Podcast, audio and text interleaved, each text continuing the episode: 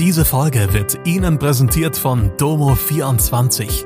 Ihr 24-Stunden Pflegedienst für zu Hause.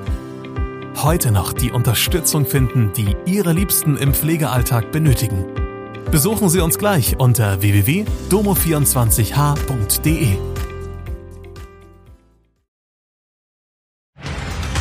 Hallo, das sind die Nachrichten von Freitag aus Mannheim und der Region. Mannheimer Unternehmer im Iran festgenommen, Klimastreik in Mannheim, Weinernte bleibt hinter Prognosen. Der bekannte Mannheimer Beauty-Unternehmer Reza Shari ist offenbar im Iran festgenommen worden. Das berichtet das Internetportal T-Online. Dem 47-Jährigen werden Proteste gegen das autoritäre iranische Regime vorgeworfen. Mittlerweile sei Shari auf Kaution wieder frei.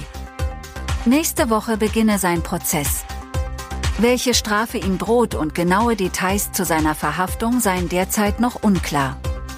Eine Mitarbeiterin seines Geschäfts in Mannheim konnte zur Festnahme keine Auskunft geben.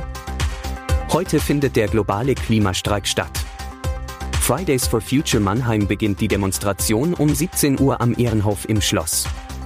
Die Veranstalter rechnen mit mindestens 1000 Teilnehmenden. Angesichts zunehmender Krisen möchte die Bewegung auf die Notwendigkeit eines grundlegenden Wandels hinweisen. Das ist die zweite Demonstration, zu der die Aktivisten und Aktivistinnen in diesem Jahr aufrufen. Die Weinernte in der Pfalz wird in diesem Jahr deutlich geringer ausfallen als erwartet.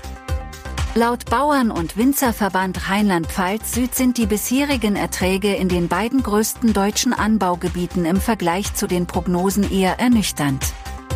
Als Hauptgrund für die Abweichung zu den Zahlen der Statistiker sieht der Verband die Witterung insbesondere in den vergangenen zwei Wochen. Hohe Temperaturen hätten zu einer hohen Verdunstung von Wasser aus den Beeren geführt, auch Hagel setzte den Reben in Rheinhessen zu.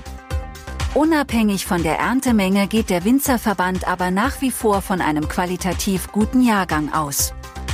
Haschisch, Kokain und große Mengen von Bargeld hat die Polizei in Bürstadt gefunden. Die Beamten beschlagamten mehr als 35 Kilogramm Haschisch, annähernd 3,5 Kilogramm Kokain, etwa 150.000 Euro Bargeld und eine Gaspistole samt Munition. Ein 31-Jähriger aus Bürstadt sitzt seitdem in Untersuchungshaft.